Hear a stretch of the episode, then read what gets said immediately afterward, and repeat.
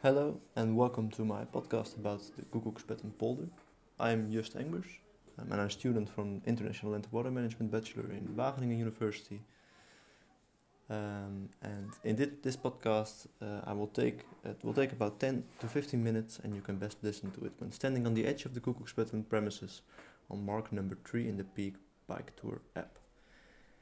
When you just started the tour and if you are now at marker number 1, you can better skip the you can better start the tour first and listen to the podcast podcast at point 3. If you want to do the Peek Bike Tour, you will need to install the app Peek for Android or Apple and fill in the field trip code 4648. So, in this podcast, I will give you some information about the area and its surroundings, and I will talk you through the research I've performed in the last few days. Um, so the area we will be talking about is situated in Friesland, in the Netherlands, just north of the city Leeuwarden, the Koekoekspetten polder. Um, that's what subject. It's a sub-area of a much larger nature reserve called Grote Wielen. The Koekoekspetten polder is about 13 hectares big, and the Grote Wielen has a total surface of about 600 hectares. So it's a small area in the big area of the Grote Wielen. In the Grote Wielen there is a lot of variety in types of nature. On the one hand you have three small lakes which are used for recreation. There is a duck cage to monitor the duck population, but also some grassland which farmers use to feed their cows. To be precise, the area consists of classified swamp and peat area fields according to the soil profile measurement data I have consulted. And the, the Koekoekspetten polder uh, first has a layer of clay about 20 to 30 centimeters deep. Then there is a peat layer of about 30 centimeters and below that there is sand. The, the question which I have answered is how the uh, water level management works in this area and how, do, how, this is, how this worked out in the dry summer of 2018 and 19 and if there were any problems. I also looked into why it has been chosen for the current water levels and I looked into the history of the polder and the windmill. So um, the polder uh, in the polder, my research focused on a nature area, and it is a nature Natura 2000 area and a bird protection area. The reason why this is, at the first sight, the boring piece of land caught my eye, was because of the windmill that waters this polder. This uh, this windmill is called the Ypey Mune, and um, that's Frisian uh, way to say uh, the name of the, the windmill and was originally constructed in 1858 already and is now situated in the north of the polder. The, the mill is able to pump water from the polder to the Riepstjerkster canal or vice versa. A fun fact about this mill is that it can be seen almost every year on the national news when skating uh, on the natural ice is possible.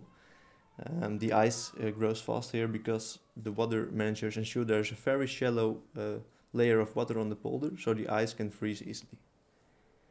The windmill is situated here since it was restored and moved to this polder in 1981. Um, and before that, it was situated on the other side of the highway, on the Vijversburg Park, where it got neglected after the rod broke in the storm in 1958. So in 1981, it got restored and placed on the uh, place where it is now.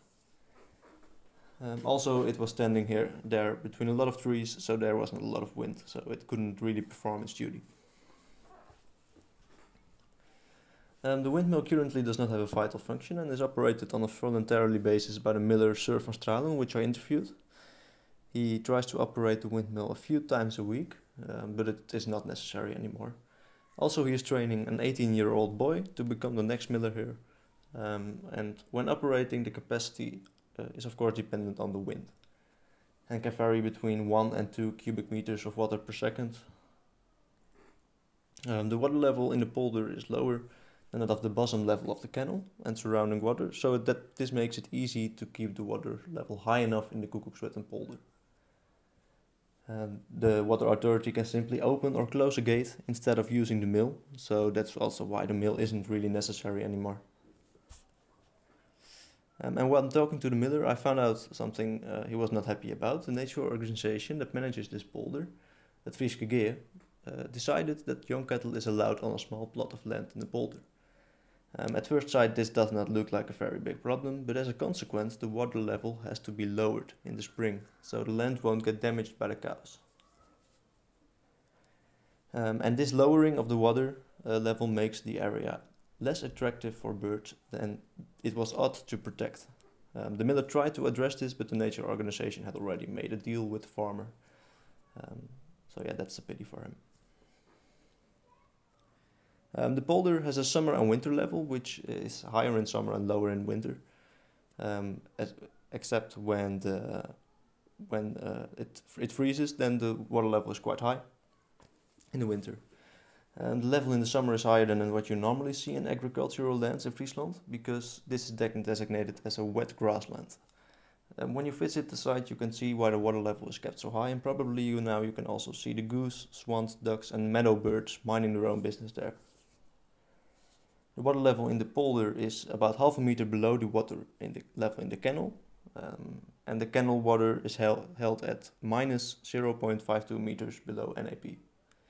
So the water level management is ma mainly focused on creating a nice environment for birds in the breeding season and in the winter the polder can be used for ice skating while raising the water level. Additionally, I uh, researched if there were any conflicts in the management before plan for the cuckoo's Koekoekspetten, apart from the miller who is not happy about the, the, the recent introduction of some young cattle.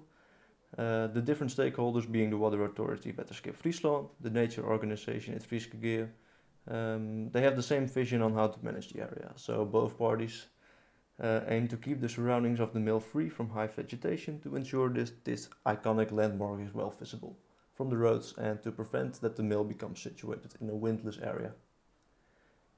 Um, for answering the research question about the water management in the dry summer of 2018 and 19, I consulted Wetterskip Friesland, which is the water authority, um, and the nature organization Fryske Gea. Uh, my research question came to mind when I consulted groundwater data from the polder, and in these two summers the groundwater level was a bit lower than in other years. So I was curious uh, if this uh, had any consequences.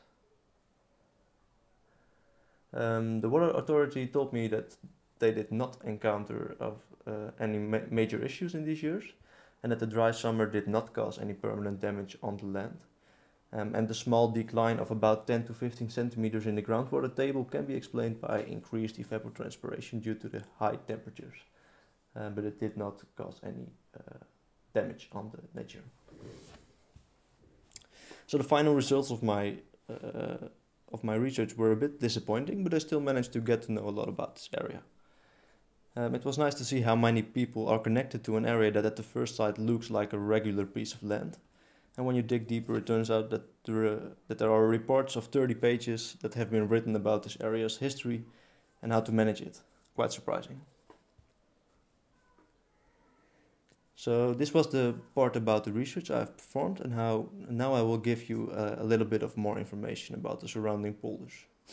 An interesting polder is situated on the other side of the Riepstjerkster Canal and is um, called surprisingly the Riepstjerkster polder. Uh, note that the Peek bike tour also ends there, uh, so you can see it later yourself if you're uh, really on the side now. Um, this polder is a bit different from the Koekoekspetten polder because there are three farmers active in this area. They use some plots of land uh, in this polder and as grassland to feed their cows and have made agreements with the nature organizations that manage the area. Uh, for example, the water level in the ditches needs to be lower in the Koekoekspetten, uh, in the in the Riepstjerkster polder, I mean, to prevent that the heavy machinery that the farmers use to mow their grass damages the soil structure. Uh, the lowering of the water level has as a consequence that fewer birds are present. Here you can see that sometimes even nature organizations need to sacrifice uh, the best nature management plan to ensure that enough money comes in to keep the activities of their organization up and running. Because of course uh, the nature organization that owns the land um, gets money from the farmers uh, to uh, let them make use of it. Um, when you have time and are present at the polder now, it's quite worth your while to visit the viewing point at the polder. Um, this viewing point is also in your pre-bike tour. And um, from this viewing point you can almost see the entire Riepstjerkster polder and Koekoekspetten polder with its windmill. And it's a nice way to close off your visit in this nature area. Uh, also, the place of this viewing point is exactly on the edge of the northern Netherlands sand clay loam plateau and uh, Scandinavian boulders are collected and exhibited there. Um, when you are on the viewing point, just look at the ground and you can see uh, the different boulders with their specific names on it. So to come to an end, uh, thank you for listening to this podcast about the Koekoekspetten polder and the Ypey windmill. Um, and I hope you enjoyed it uh, and you can now finish the remainder of the bike tour. Good luck.